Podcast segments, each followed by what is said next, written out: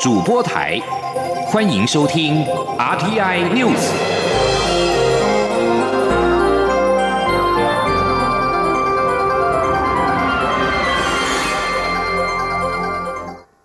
各位好，我是主播王玉伟，欢迎收听这节央广主播台提供给您的 RTI News。今天是二零二零年十一月十七号，新闻首先带您关注国际焦点。亚太经济合作会议 （APEC） 年度部长会议今天凌晨发表部长联合声明，表示将以市场主导方式进一步推动区域经济整合，包括亚太自由贸易区 （FTAAP） 的议程。年度部长会议顺利完成，主办经济体马来西亚在会中宣布三项重要成果，分别是 APEC 后二零二零愿景、建立 APEC 武汉肺炎 COVID-19 及时线上资讯交流平台，以及年度经济政策报告。受到疫情影响，APEC 年度部长会议今年首度是以视讯方式举行。台湾方面由行政院经贸谈判办公室总谈判代表邓振中以及国发会主委龚明鑫代表参与。邓振中今年在会中分享台湾的抗疫经验，也期许能够协助会员国抗疫成功，并让台湾的防疫物资业者扩展海外市场，创造双赢。而龚明鑫在发言时则是指出，今年是动荡的一年，台湾因应危机超前部署相关的防疫措施，使得疫情控制得宜。希望结合理念相近的会员体，共同携手合作，推动各项与数位健康照护相关计划，并帮助有需要的会员体，以及提升 APEC 地区的数位健康永续发展及包容性。而邓振中也在会中表达，他们愿意为全球防疫做出更多贡献的立场，直言希望能够协助各会员抗疫，同时助台湾防疫物资业者扩展海外市场，创造双赢。也是关于区域经贸整合的议题，区域全面经济伙伴关系协定 RCEP 完成签署，外界忧虑台湾可能会遭到边缘化。对此，行政院秘书长李梦燕十六号表示，RCEP 虽然成型，但是整体冲击不当，行政院将对个别受冲击的产业予以专案协助。针对 RCEP 台湾应该如何应应？民进党立委认为，从台股再度站上新高点可知，政府早已做好应应，加紧脚步争取加入跨太平洋伙伴全面进步协定 （CPTPP） 等经贸策策略正确。不过，在野党立委则是担忧，政府对于 RCEP 的冲击影响过于乐观，建议应该加大力道协助国内受创产业超出。超前部署，减少贸易冲击。前天记者刘玉秋的采访报道。东协十国与中国、日本、韩国、澳洲及纽西兰等国历经长期谈判，在十一月十五号签署区域全面经济伙伴协定 （RCEP）。为避免台湾区域经济竞争被边缘化，政府强调将加强台美合作，并寻求加入跨太平洋伙伴全面进步协定 （CPTPP）。对此，民进党立委赖瑞龙表示：“RCEP 的签署推动已经有一段时间，在中国主导下。”早已排除台湾加入，但他相信政府早已做好相关应应。从台股再度站上新高点，显见台湾底子深厚。虽然对传统产业仍会造成影响，但只要加速完成产业强化，并继续争取加入 CPTPP，未来经济表现仍然亮眼。目前政府的经贸政策正确。啊，CEP 是一个，这只在提醒我们，必须有更加速的进入到这个国际的这个贸易跟金融体系。如果没办法之外，那阿塞 p 因为有比较多的政治因素存在，但是 C B D V 跟美国的那个这个部分都是做得到的，那我们应该加速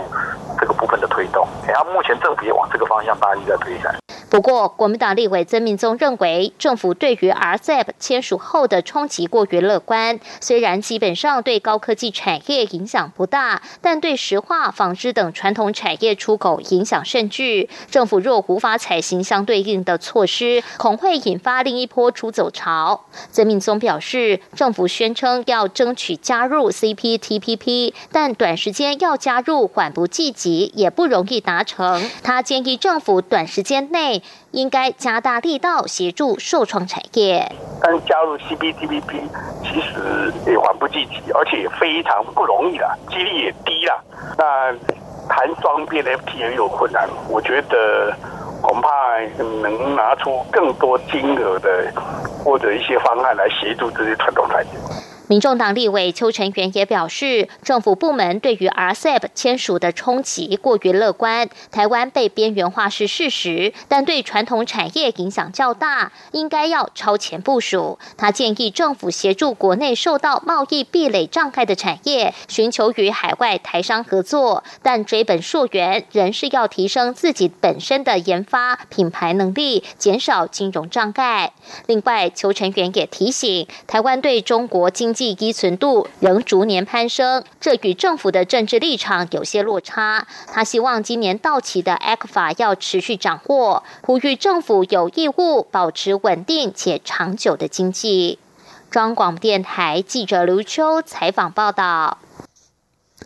首届台美经济繁荣伙伴对话在即，经济部次长陈振奇十六号傍晚启程飞往美国。他在上机前强调，这次对话是政府对政府，不是针对特定美国政党个人。而且对话展开之前，美方也有获得国会跨党派及产业界的支持。明年美国政权交接之后，期待台美经济繁荣伙伴对话应可持续举办。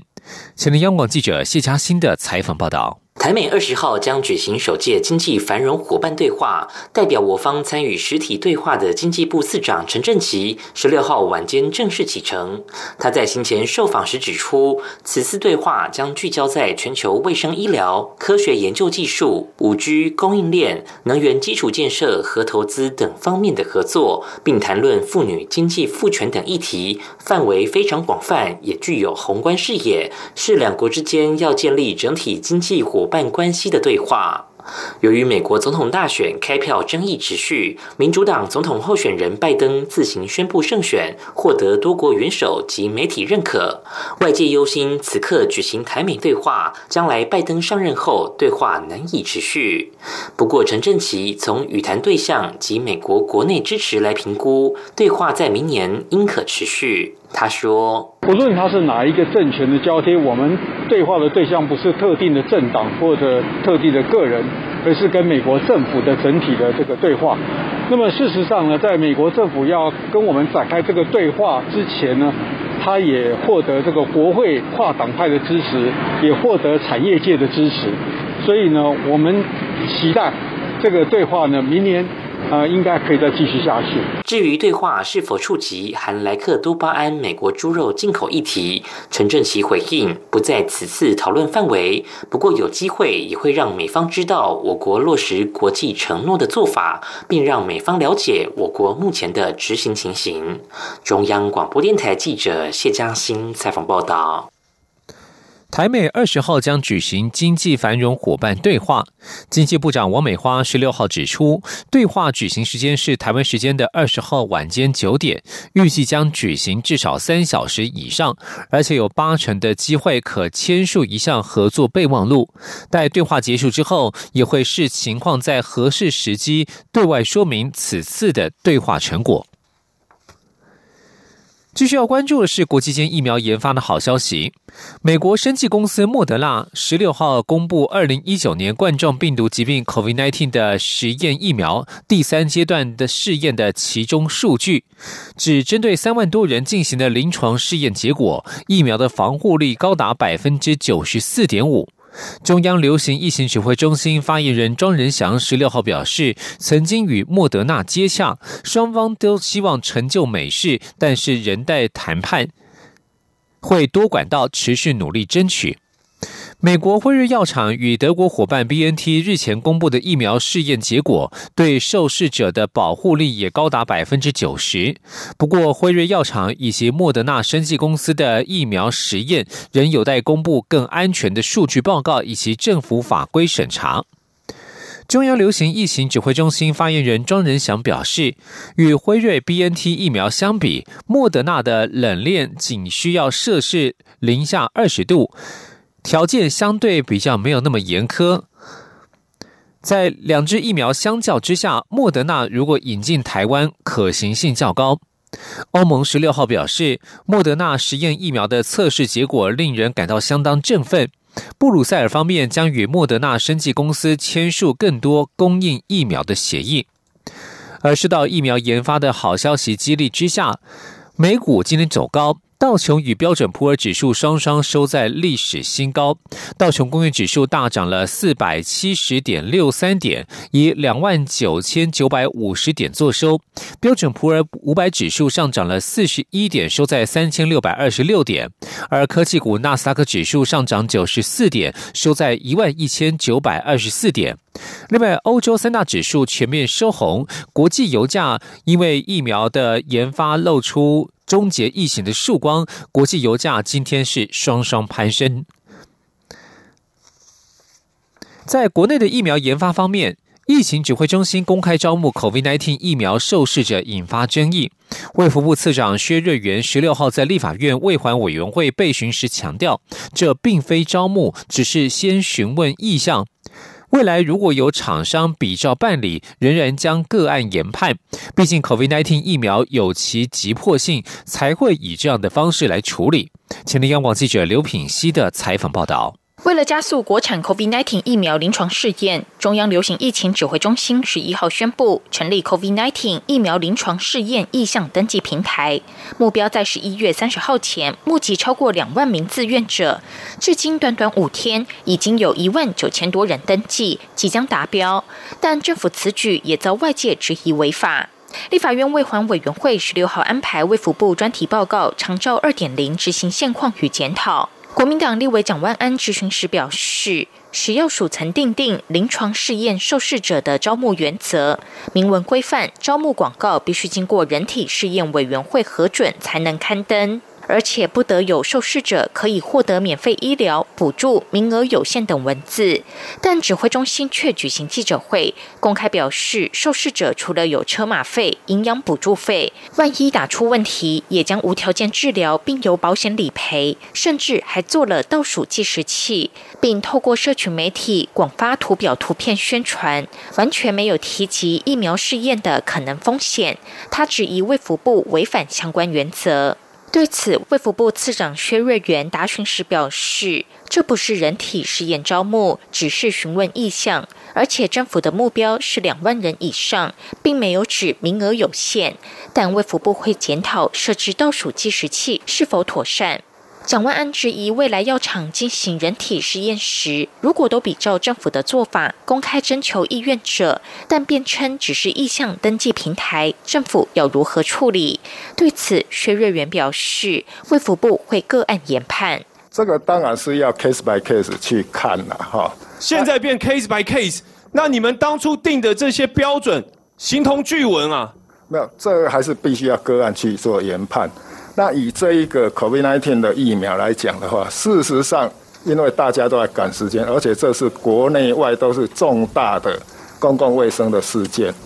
如果我们要让这个疫情能够和缓下来，的确，这个疫苗开发这个必须要快，所以才会出于这用用这样的方式。市长。蒋万安说：“未来疫苗厂商都已研发的疫苗关乎重大卫生、人民安全，必须快速。现在政府带头游走在法律边缘，未来将难以执法。”薛瑞元则说：“COVID-19 疫苗未来可能紧急授权使用，并非每个疫苗都这么紧急。”央广记者刘聘熙在台北的采访报道。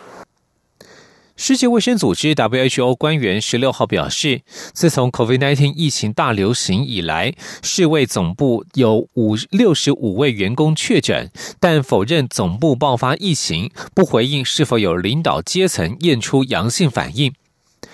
世卫主管 COVID-19 的流行病学家范科霍夫表示，世卫日内瓦总部有些员工确诊，自疫情全球大流行以来约有六十五例，其中约三十六人曾经到过总部。另外，上周新增了五例病例，有些病例可能与总部有关，但也有可能是在总部大楼之外被感染。世卫正在调查当中。有媒体追问是否有领导阶层检测出阳性反应，范科霍夫强调总部没有爆发疫情，不会公布检测阳性者的资讯。世卫首席科学家史瓦米纳上表示，对于莫德纳疫苗发展感到乐观，但是强调还必须谨慎以等待最终的结果。目前，COVID-19 疫苗全球取得机制 COVAX 正与多家制造商进行谈判，但尚未决定由哪一家公司提供疫苗。而疫苗除了效力与安全性之外，价格与保存条件也是选择的重要因素。这里是中央广播电台。亲爱的海外华文媒体朋友们，我是中华民国侨委员会委员长童振源。侨委会为鼓励海外华文媒体撰写有关台湾人在世界各地的努力与贡献，特别创设海外华文媒体报道大奖，规划平面、网络报道类、广播类两类各三个奖项。整件作品只要能展现海外华文报道的专业及深度，就有机会获得美金两千五百元的奖金。报名自即日起至十一月三十日止。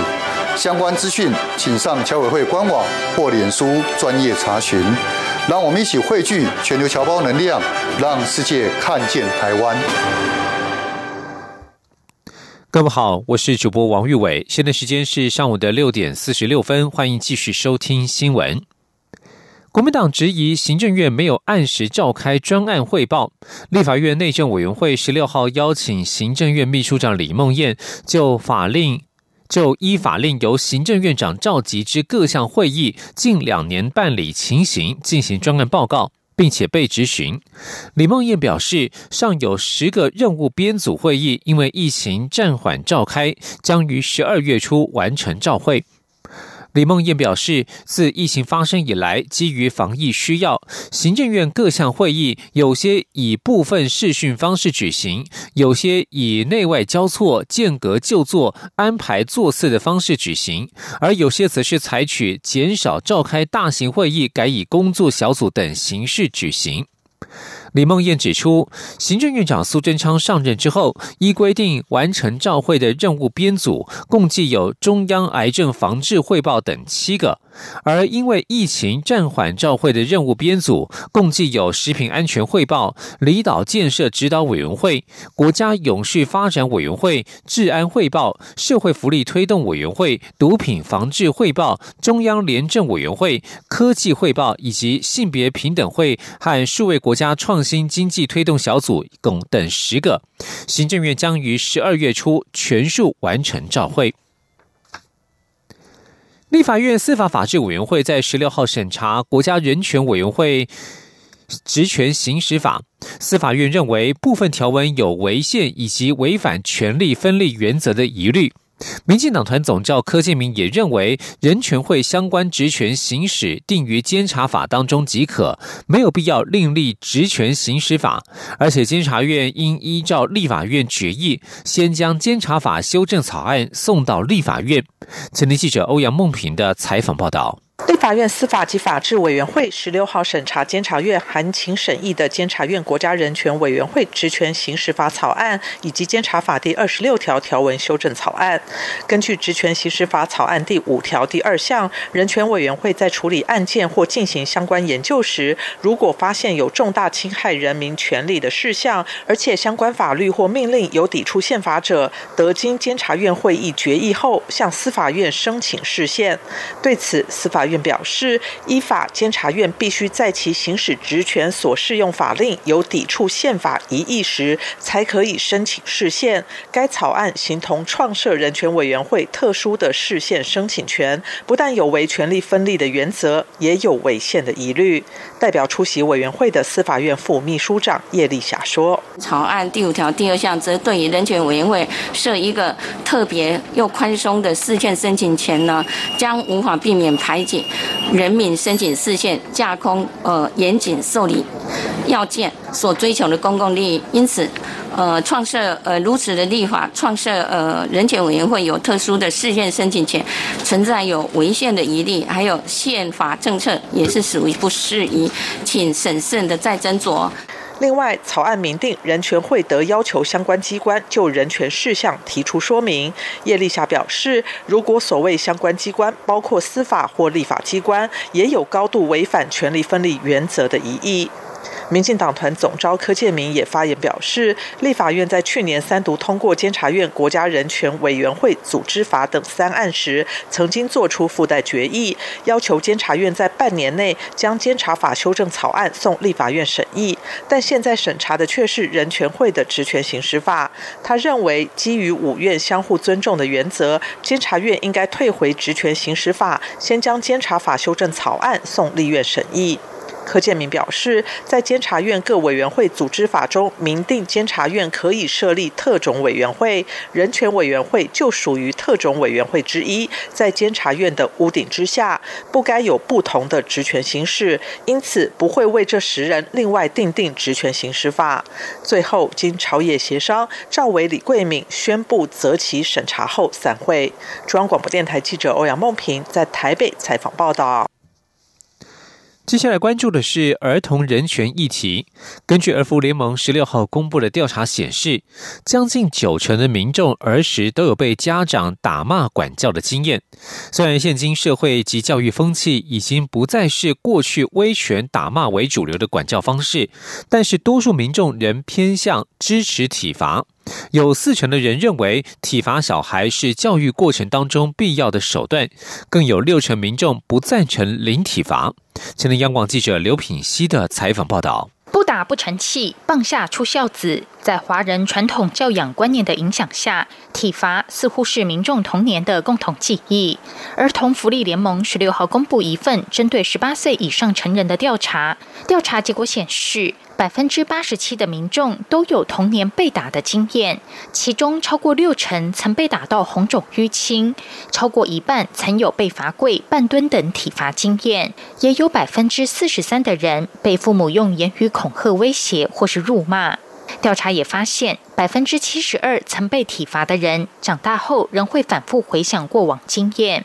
百分之三十二的人在回想时会有强烈的情绪或是反应，甚至百分之二十六的人会做有关被体罚的噩梦。此外，有百分之二十六被体罚过的民众表示跟家人的关系不佳，百分之十四的人至今都无法谅解。而童年时期经常被严重打骂的人，长大后认为自己是无用的人的比例也高于其他人。台湾经过常年倡议儿童人权，社会大众渐渐正视体罚对孩童有害。不过，出乎意料的是，根据儿盟这次的调查，仍有六成以上的民众不赞成零体罚的管教方式。儿盟执行长白立芳说。直接就说这个体罚呢，觉得是养育过程中必要的条件，这个大概四成，所以这个是脉络一直在整份的研究里面，所以大概有大概，其实我们在讲说六成的是不支持零体罚的，所以当我们在讲支呃零体罚这件事，我们就要面对说，其实有六成的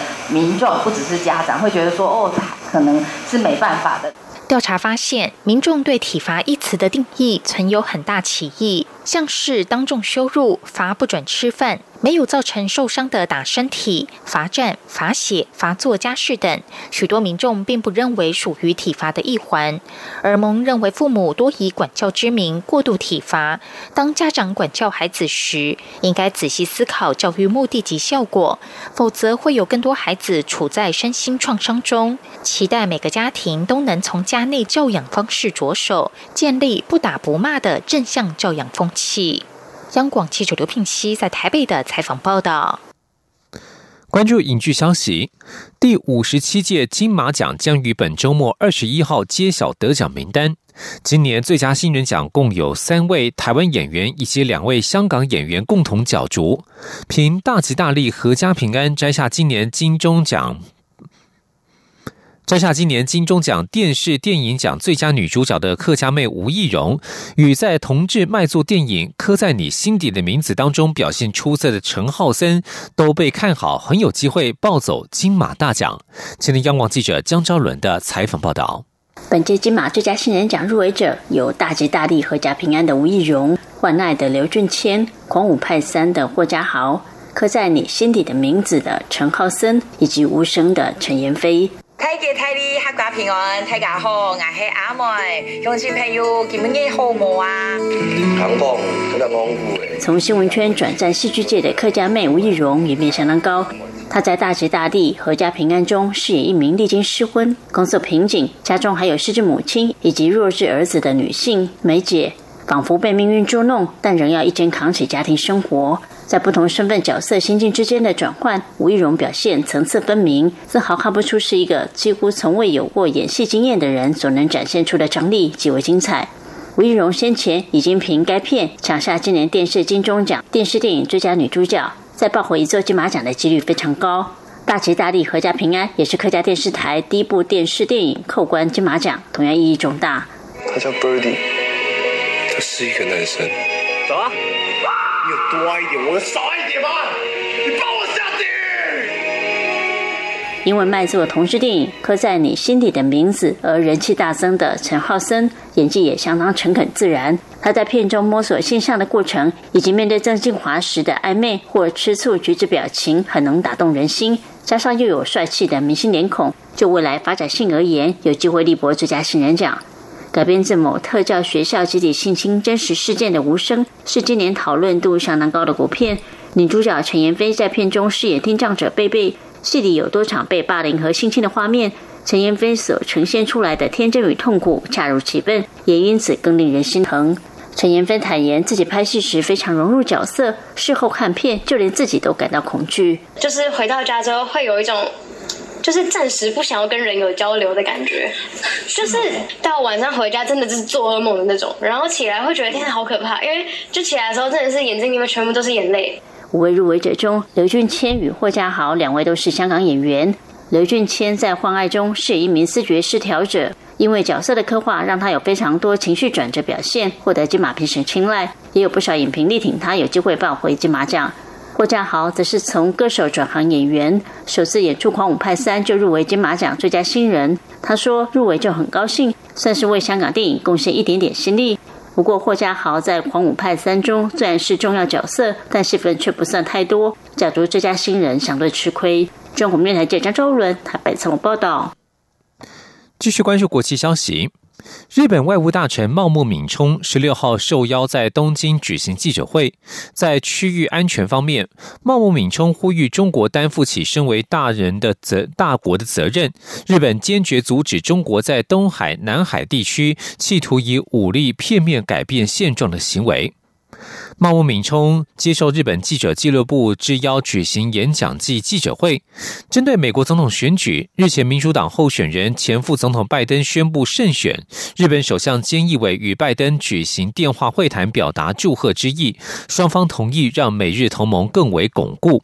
而对于目前的美中关系紧张，茂木敏充指出，对立关系应该不至于立刻消解。他认为，即使是拜登执政，在通商等领域方面，美中关系仍会持续严重对立。茂木表示，美中两国在气候变迁、世界卫生等课题上的脚步可能会靠拢，但是在人权、香港、维吾尔自治区等问题上，拜登政府可能比川普政府的态度还要强硬。拜登执政之后，在国内政局与多边主义之间应该如何取得平衡，值得关注。澳洲总理莫里森十六号抵达日本访问，日本首相菅义伟与莫里森可能在今天十七号就一项历史性的防务协定达成协议。这项协定将密切结合这两个在美国在亚洲的主要盟邦，共同对抗中国在亚太地区与日俱增的影响力。安全专家预期，莫里森。将与菅义伟完成互惠准入协定，为两国部队的互访训练以及展开联合军事演习建立法律架构。日澳两国已经就这项协定进行了将近六年的谈判，谈判完成还得需要国会通过。这将是日本在一九六零和美国签署安保条约以来第一份类似的军事合作协定。以上新闻由王玉伟编辑播报。二零二零年总统府音乐会将在十一月二十一号星期六下午在高雄卫武营国家艺术文化中心举行。中央广播电台将为您全程转播音乐会的实况。全球各地听友请使用中波一四二二千赫、一五五七千赫、短波九四零零千赫、九七零零千赫、一一八四零千赫、一一九二五千赫。以及一二零二零千赫收听。也欢迎您上央广网站同步收看。央广的网址是 triple w 点 r t i 点 o r g 点 t w。十一月二十一号星期六下午两点到四点，请锁定央广网站以及中短波频